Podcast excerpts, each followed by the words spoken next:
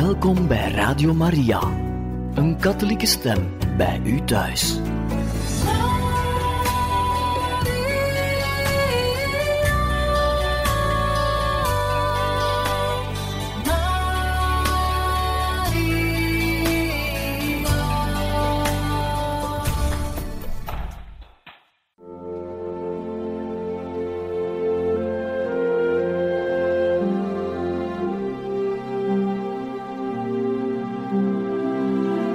Beste luisteraars van Radio Maria, welkom bij het programma Catechismus. Een overweging bij de geloofschat van de kerk.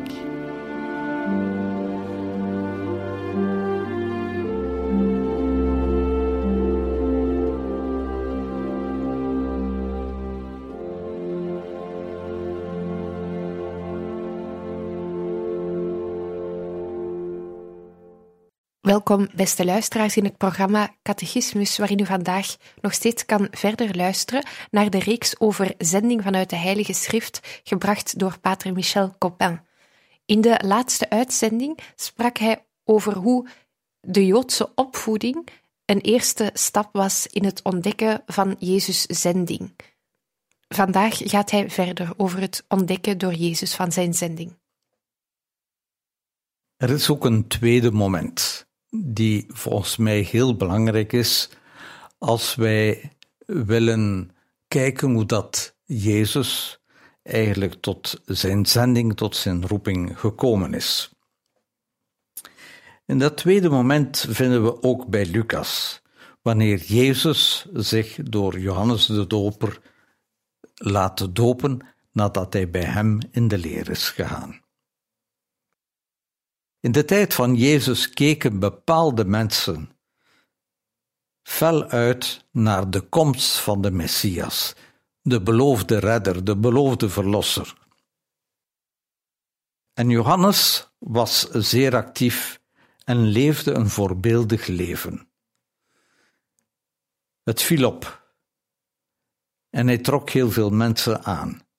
En velen dachten dat hij de lang verwachte Messias zou zijn. Maar Johannes kent zijn plaats binnen de heilsgeschiedenis.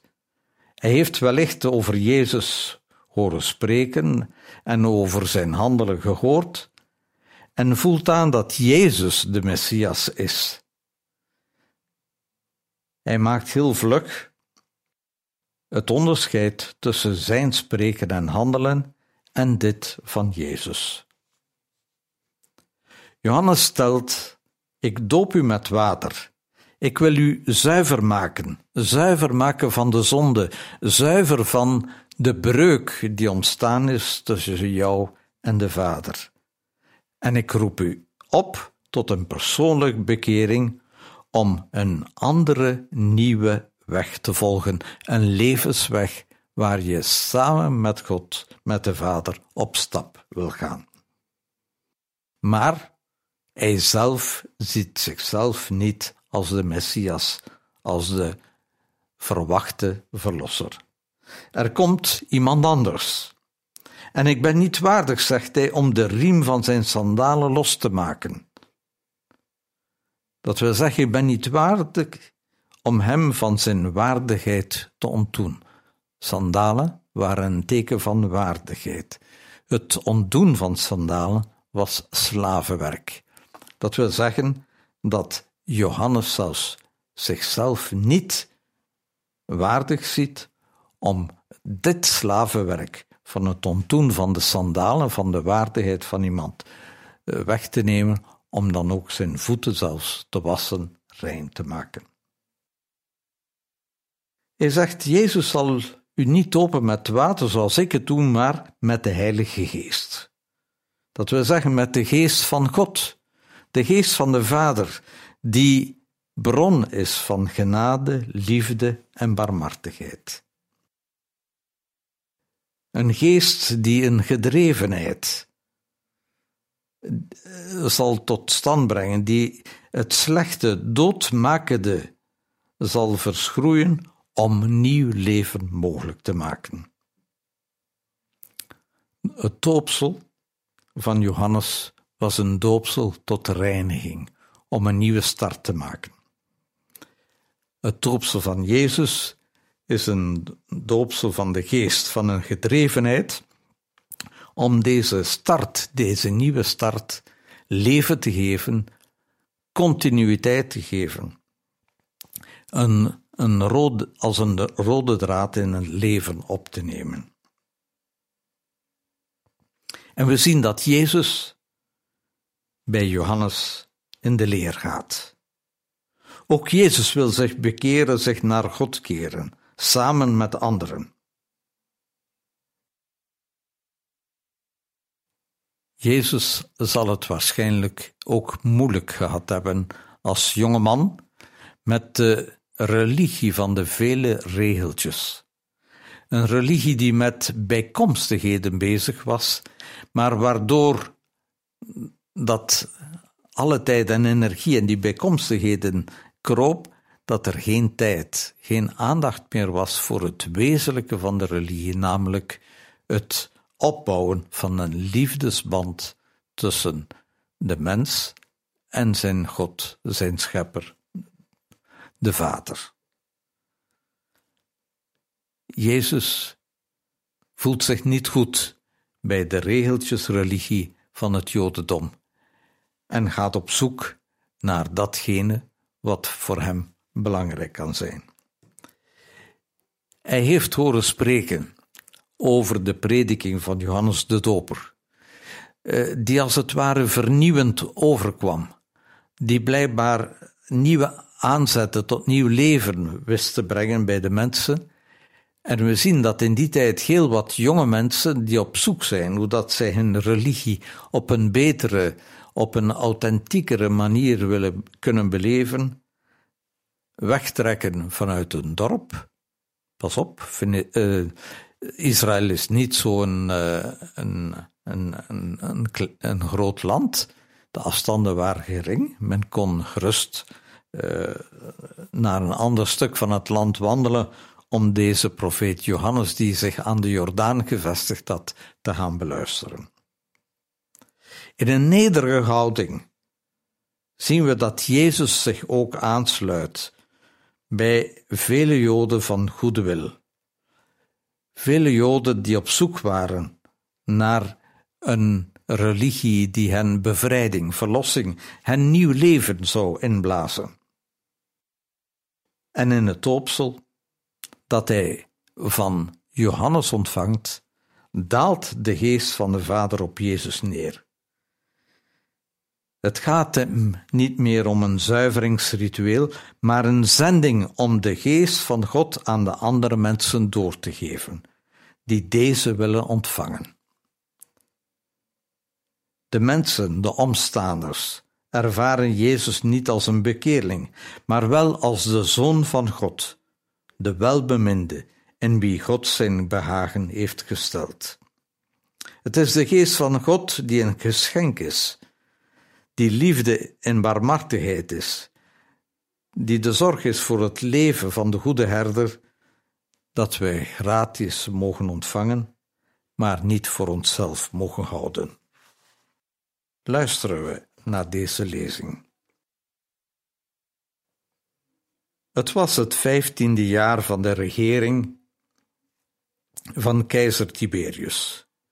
Pontius Pilatus bestuurde de provincie Judea. Herodes was koning van Galilea en zijn broer Philippus was koning van de gebieden Iturea en Trachonitis. En Lysanias was koning van Abilene. Annas en Caiaphas waren hoge priester.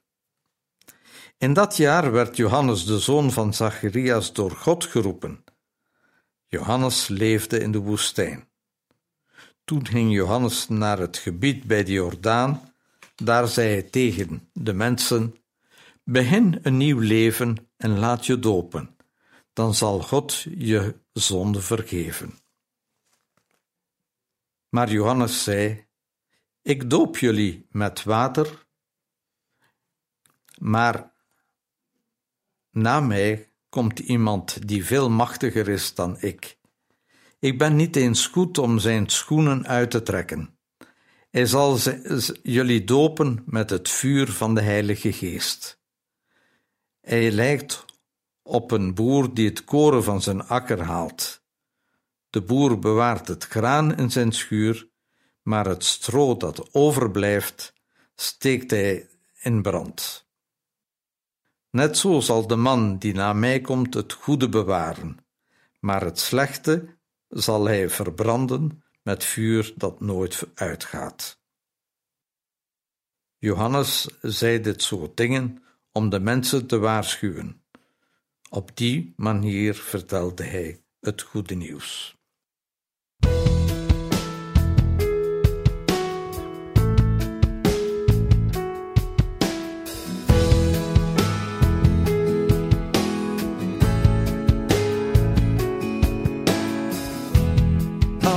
Je doorstept, ga naar hem. Heb je zorgen, ga naar hem. Als je bang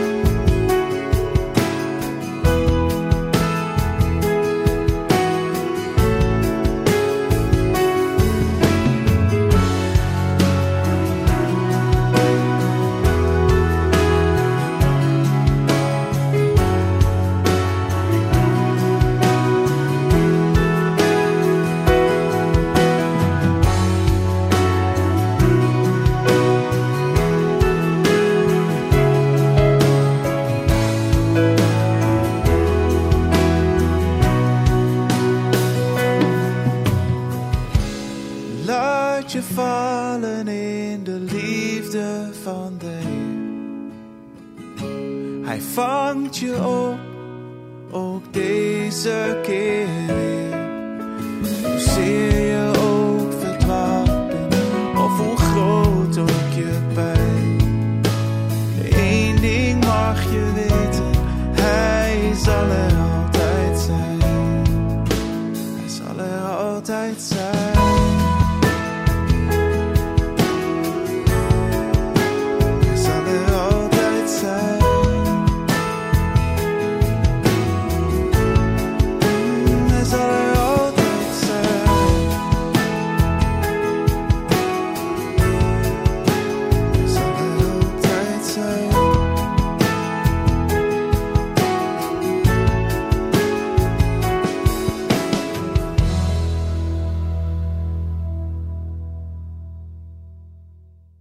Jezus laat zich volledig inspireren door het leven van Johannes. Zoals Johannes de Doper in de woestijn getrokken was, vooraleer hij zijn openbaar leven begon, zien we dat ook Jezus naar de woestijn trekt om daar in een woestenij, in een plaats waar hij door niks kan afgeleid worden, eigenlijk gaat tot onderscheiding komen waar het op aankomt in zijn eigen zending. Hij zal er de duivel ontmoeten, die hem zal proberen af te brengen van datgene wat, waartoe hij gezonden wordt en wat de Vader met hem voor heeft. Na de kennismaking met Johannes de Doper en het doopsel in de Jordaan komt Jezus in confrontatie met het kwaad. In de Bijbel lezen wij het volgende. De Heilige Geest was in Jezus gekomen en liet Jezus naar de woestijn gaan, weg van de Jordaan. In de woestijn probeerde de duivel om Jezus te laten zondigen. Veertig dagen lang at Jezus niets. Toen de veertig dagen voorbij waren, had hij erge honger. Toen zei de duivel: Je bent toch de zoon van God? Zeg dan tegen deze steen dat hij in een brood moet veranderen.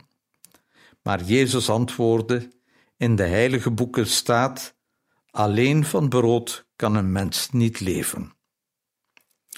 Toen bracht de duivel Jezus naar een berg, en in één tel liet hij hem alle koninkrijken van de wereld zien. En de duivel zei: Ik geef deze landen en al hun rijkdom aan jou, want ik ben er de baas over, en ik kan, er, en ik kan ze geven aan wie ik wil. Je hoeft alleen maar te knielen en mij te eren, dan is alles van jou. Maar Jezus antwoordde: In de heilige boeken staat: Kniel alleen voor de Heer, je God, en vereer alleen Hem. Daarna nam de duivel Jezus mee naar Jeruzalem. Hij bracht hem naar het dak van de tempel en zei: Je bent toch de zoon van God, spring dan naar beneden. Want in de heilige boeken staat: God geeft zijn engelen de opdracht om je te beschermen. En er staat: De engelen zullen je opvangen. Je zult je voet niet stoten tegen een steen. Maar Jezus antwoordde: In de heilige boeken staat ook: Je mag de Heer je God niet uitdagen om zijn macht te bewijzen. Op al die manieren probeerde de duivel om Jezus te laten zondigen, maar het lukte hem niet. Daarna liet hij Jezus een tijd met rust.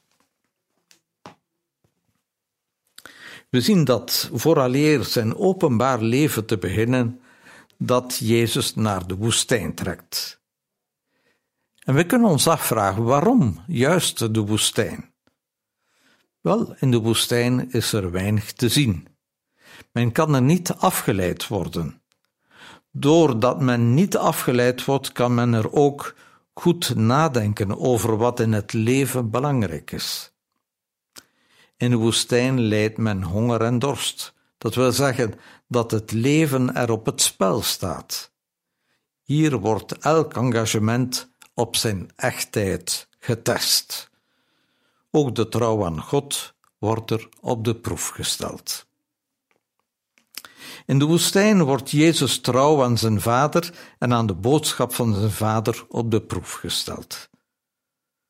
De duivel probeert Jezus honger te stillen. De duivel biedt Jezus macht aan. En ten derde verleidt de duivel Jezus tot hoogmoed.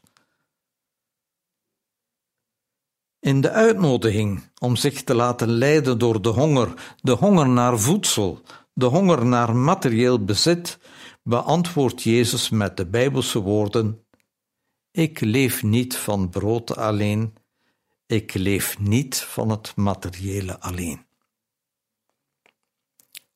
Een uitdaging, wellicht ook voor onze generaties, die maar al te zeer door de grootmachten van het materiële, door duivelse machten, in de war gebracht worden alsof het materiële enkel het levengevende zou zijn. Volgens mij een van de grote uitdagingen voor onze eigen samenleving. Op de uitdaging om, om in de plaats van God de duivel te aanbidden en op die manier een machtig heerser te worden, antwoordt Jezus met de woorden van hetzelfde Oude Testament, het boek Deuteronomium. Ik aanbid en dien alleen God. Wat wil zeggen dat ik liever mijn leven van die God afhankelijk maak, in de plaats van zelf een God te willen zijn. Een tweede uitdaging, zou ik zeggen, voor onze samenleving. Niet alleen worden wij door het materiële gedomineerd, bovendien denken wij dat wij zelf een God geworden zijn. Dat wij zelf alles kunnen bepalen en naar onze hand zetten. Ook daar wint de duivel terrein in onze samenleving. En op de verlokking om zich roekeloos door het leven te wagen, antwoordt Jezus nogmaals met de woorden van het Oude Testament: God stel je niet op de proef. Wat wil zeggen dat je blij bent in God te kunnen vertrouwen, zonder Hem te moeten uitdagen of zonder door met Hem een koopje te moeten afsluiten. Door de kennis van de wijsheid van Mozes, door diep geworteld te zijn in een authentieke beleving van zijn religie, laat Jezus zich niet door de duivel van de wijs brengen. Ook wij mogen God niet op de proef stellen. Misschien een andere misvatting dat wij enkel God ontdekken wanneer we in hoge nood zijn en waarvan wij God een instrument willen maken die deze nood wegwerkt of oplost. Ook zo mogen wij niet met God omgaan. Wij zien dat Jezus een hele weg heeft afgelegd vooraleer hij tot de eigen articulatie van zijn zending zal komen, vooraleer hij met eigen woorden zal uitspreken hoe hij zijn zending die hij van God heeft ontvangen zelf zal zien. Wij zien dat in een eerste etappe Jezus interesse heeft voor de schrift, voor de religie waarin hij is opgegroeid. Hij zal, zoals elke Jood, de synagoge en de tempel bezoeken om zijn eigen interpretatie eigen te maken van de geschriften die hij zelf voorleest en zelf beluistert. In een tweede instantie zien we dat Jezus eigenlijk vanuit een ontgoocheling van wat de Joodse religie hem aanbrengt. Een Joodse religie die meer bezig is met de regeltjes en vergeet dat religie wezenlijk te maken heeft met een band met God, met een band met een vader, met een band van, met een vader die zijn volk lief heeft en ten opzichte van dat volk barmhartigheid en vergevingsgezindheid wil tonen. Wij zien dat Jezus in een derde fase ook heel duidelijk probeert te onderscheiden waar het op aankomt en dat hij allerlei verleidingen die op hem afkomen probeert af te wijzen als iets wat de liefde van God niet kan vervangen. Iets dat eigenlijk belangrijker is dan, dan het gewone aardse leven. We zien hem de verleidingen afwijzen die hem van zijn zending zouden kunnen wegleiden. Om zo te komen tot zijn eigenlijke zending. Jezus gaat doorheen deze drie etappes duidelijk zien wat en welke zijn zending is, en die zal hij dan ook in Nazareth in de synagoge heel duidelijk uitspreken. Maar dat is stof voor een volgende uitzending. Wij kunnen onze vraag stellen: welke is tot nu toe de weg die ik heb afgelegd? Heb ik ook de tijd genomen voor mezelf om te zien waar het op aankomt in de religie. Welke zijn de wezenlijke zaken, welke zijn bijkomstige zaken. Wij kunnen ons afvragen welke weg ik nog moet en kan en mag afleggen. Waar liggen er nog groeikansen in mijn geloofsleven? En wij kunnen ons ook de vraag stellen: welke verleidingen maak ik mee? Waar laat ik mij verleiden? Ik moet bekennen dat ook ik dikwijls word weggezogen door de verleidingen die wij mij willen afbrengen van de zending die God, die Jezus mij heeft voorgesteld.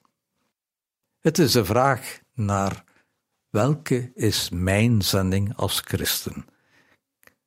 Heb ik de moed om de weg te gaan van Jezus doorheen de schrift, doorheen de prediking van Johannes de Doper, doorheen het ontdekken van de verleidingen die mij wegvoeren van deze zending, heb ik de moed om dat, deze weg te volgen, om te komen tot een uitspreken van mijn eigen zending. Ik wil eindigen met een gebed. Wat wilt gij dat ik doe? Heer Jezus, in uw licht wordt alles helder. Met uw genade voegt zich alles naar uw wil. Neem nu bezit van heel mijn wezen, zodat mijn eerste zorg de glorie van uw liefde zij, het heil van alle mensen. Dan onderscheid ik oprecht van hart wat gij van mij verwacht, en ga ik moedig langs de weg die gij mij wijst. Heer, wat wilt gij dat ik doe? Spreek, Heer, uw dienaar luistert. Mijn hart is bereid. Maria, moeder van de Heer, leer mij leven met het onverdeelde ja, dat ooit uw antwoord was op de boodschap van God. Amen.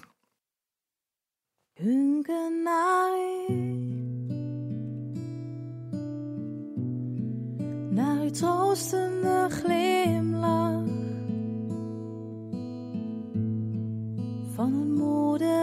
draagt de zorg voor haar kind.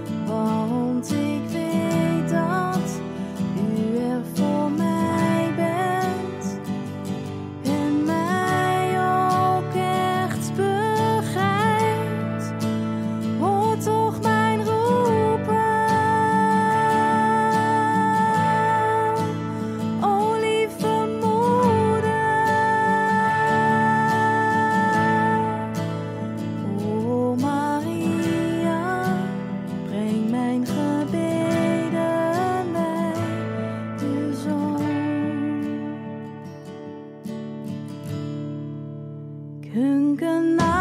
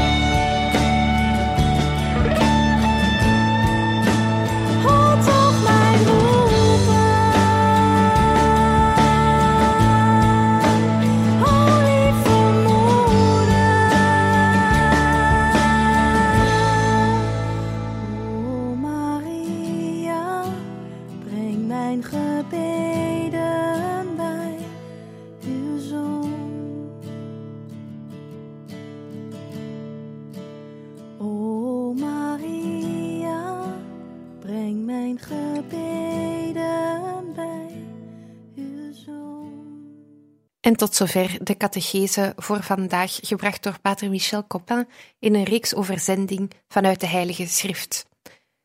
U kan deze en alle andere afleveringen altijd herbeluisteren op onze website radiomaria.be. Nog een mooie dag gewenst.